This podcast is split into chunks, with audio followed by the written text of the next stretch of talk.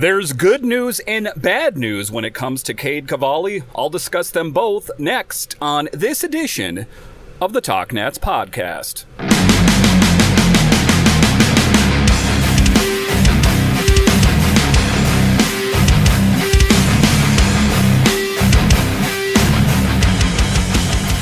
And welcome in to this edition of the Talk Nats podcast. I am so glad you decided to join me today.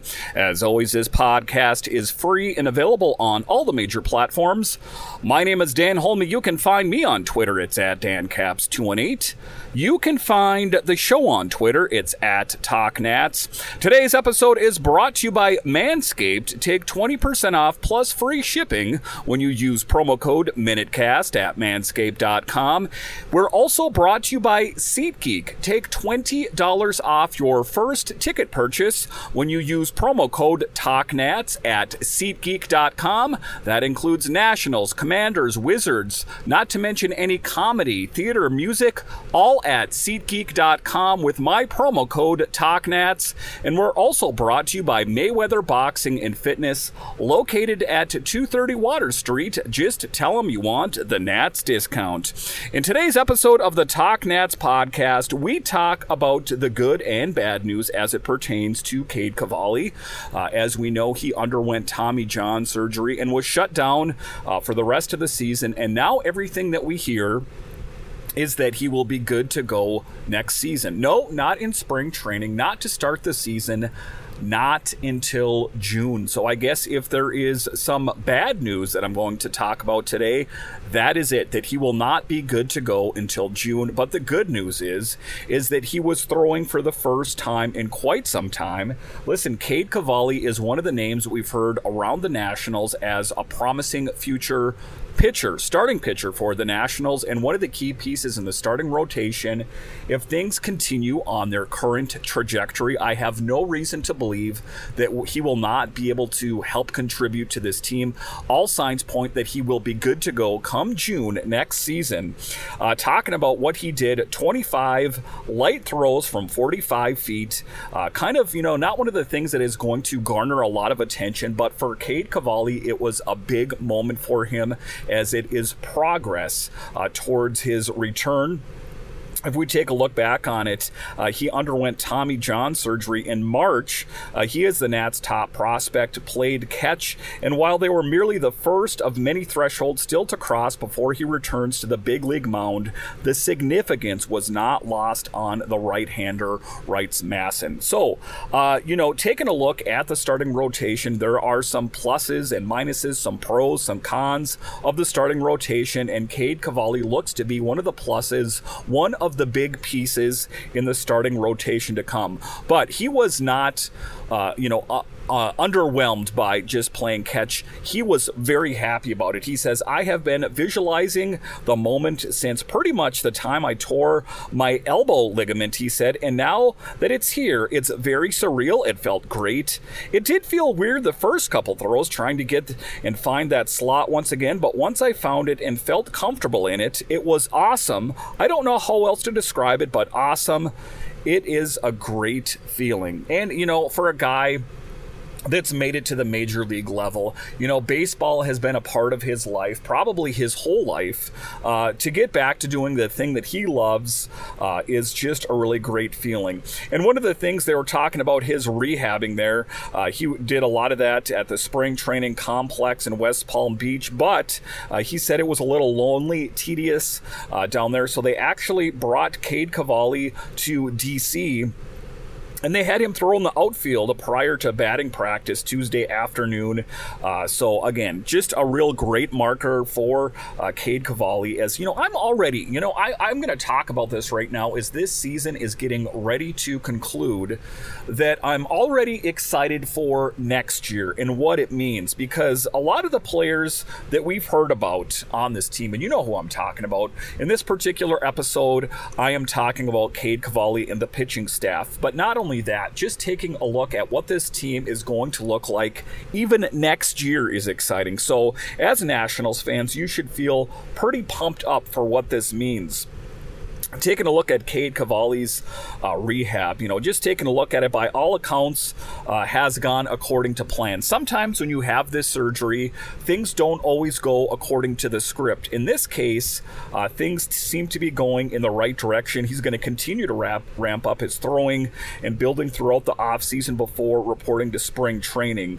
But all reports have been said that he will not be ready to start with the team. He will be with the team at spring training, but he will will not be good to go until June. Could things change? Of course they could. I'm not a doctor. I'm not a trainer. All I'm going on is based on all the reports out there is that he will be good to go by June, uh, and that is a, a, positive thing. It is a lengthy rehab. Make no mistake about it. It is a 12 month rehab. Um, so it's going to take some time just taking a look at it. The date we're trying to shoot for is sometime in June, hopefully, he said. But this is a very long process. Process. It's over the span of 14 months, sometimes more if you need it. We just want to make sure the tendon, everything is right before we really get back to it. It's just a whole lot of trust and paying attention to the body. The one thing the Nationals do not want to do is to rush him back when he is ready, when all the doctors, the surgeons, whoever has to sign off on, on him say he's good to go, then let's let him come back. I know that, you know, the urge and, and the tendency is to have him on the big team right now to see what he can do. Um, I think that they need to take their time, and I know that, you know, a lot of Nationals fans and probably Cade Cavalli himself wants to be ready for day one of the regular season but he would be best served to just take it easy. All right, so coming up here after the break, we will talk about the starting rotation for the Nationals. Ultimately, what will it look like? I'll discuss next. Today's episode is brought to you by SeatGeek. Shout out to SeatGeek for sponsoring. I recently became a brand ambassador for them. SeatGeek is a ticket app that takes the confusion out of buying tickets. Plus, my listeners get $20 off their first ticket purchase when they use promo code TALKNATS. Click the link in the show description to download the app. Remember code T A L K NATS to take $20 off your first ticket purchase. Just follow the link in the show description.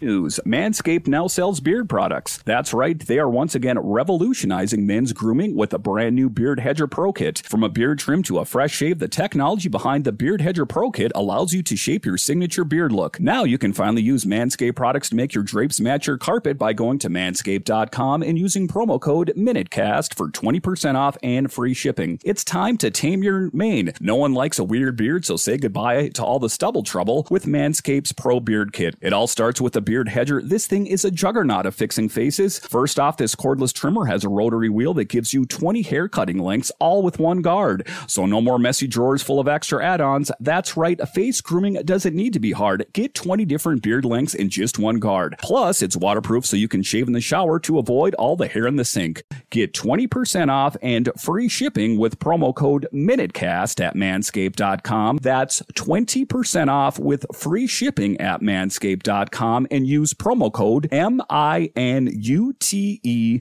C A S T Manscaped Beard Hedger one stroke, one guard, 20 lengths. All right, welcome back into this edition of the Talk Nats podcast brought to you by the Believe Podcast Network. So, taking a look at Cade Cavalli on the starting rotation and just kind of seeing what is penciled in, I am excited about this team even next year. We know they are in the midst of a rebuild. There were some loose ends that were tied up. We know that Davey Martinez got a new deal. We know that Mike Rizzo got a deal. So, from the leadership point of view, we're in a good position. There is not a lot of uncertainty. Sometimes when you go and shake up the snow globe and you get a new GM and a new manager, there's a lot of chaos and you know not really knowing what to expect. So there is one certainty uh, is that uh, the manager and the GM are set, but taking a look at the starting rotation the Nats hope to add Cavalli in 2024, uh, and the rotation could look a lot like Mackenzie Gore, Josiah Gray, Jake Irvin, and perhaps Jackson Rutledge. Uh, Cavalli, the club's first round pick in 2020, said he's been watching all of those pitchers navigate their way through the season and is eager to join them. So, another thing here more recently is Jackson Rutledge. Uh, he had a bit of a rough go of it his first go round but I got to say, I watched him in the last game, and he is showing signs of progress. He didn't pick up the W, but he it, he showed signs of improvement. So uh, some of the things to take uh, into consideration is that people said don't read into much of how his first performance was. Uh, also, you don't really want to read too much into how his sick, second pitching performance was. Let's just get you know more uh, game film. Let's see how he does after you know five or six starts, and kind of I think we can get more of an accurate uh, idea of what kind of pitcher he's going to be. But he is a very tall man. Uh, he's a, a, built guy out there, and he seems to not necessarily be a strikeout pitcher per se. I think that when the Nationals drafted him, they were looking for more uh, of a guy that. Um, had a bit more uh, more of a fastball could maybe overpower uh, the pitchers or the batters excuse me a little bit and i think that they have that and a moment that i saw with uh, rutledge was in the first game his family was there and uh, you know for a young guy you could see he was rattled it was all over his face that he was rattled but he looked a lot more composed in, in, the second start that he got. So, building blocks for this team. Otherwise, taking a look at the other pitchers in the rotation Mackenzie Gore, I like Mackenzie Gore. I, I, again, another guy that is in, headed in the right direction, kind of maybe a little bit over analytical at times. Josiah Gray, the all star, who has struggled. I'm going to go ahead and say struggled this season. Um, can they finally, you know, and can Josiah fine tune his game? so he can get consistent starts game in and game out. Uh, last season, his big knock was that he allowed too much, too many home runs, and now this season, I would say that he uh, has struggled with location of his pitches. And sometimes when things fail, he relies on maybe secondary pitches. He needs to trust the process. Uh, bright spots and pleasant surprises, I gotta say, is Jake Irvin. Um, you know, I, didn't really know what to think of him um, coming into this season, or you know when he started pitching with the Nationals. But uh, as of late, he has been a shutdown starting pitcher, and this is going to come surprising to talk about and you know i'm going to probably hear different things out there but patrick corbin you know for all the grief that he has got has actually been one of the brighter spots in the nationals rotation in my assessment. Uh, so just taking a look at the starting rotation for the nationals even next year i think it looks pretty good not to mention that there is williams in that uh, equation as well and also adon uh, so a lot of questions going into next season about what the starting rotation is going to look like but the young guy guys in the wings. Uh, you know, the next batch of starting pitching for the Washington Nationals looks really great, and I'm excited about it. Can you believe it? I'm already excited for Nationals baseball next season and this season hasn't even concluded. All right, once again, I want to thank you for joining me on this edition of the Talk Nats podcast, part of the Believe Podcast Network, and I'll talk to you again next time.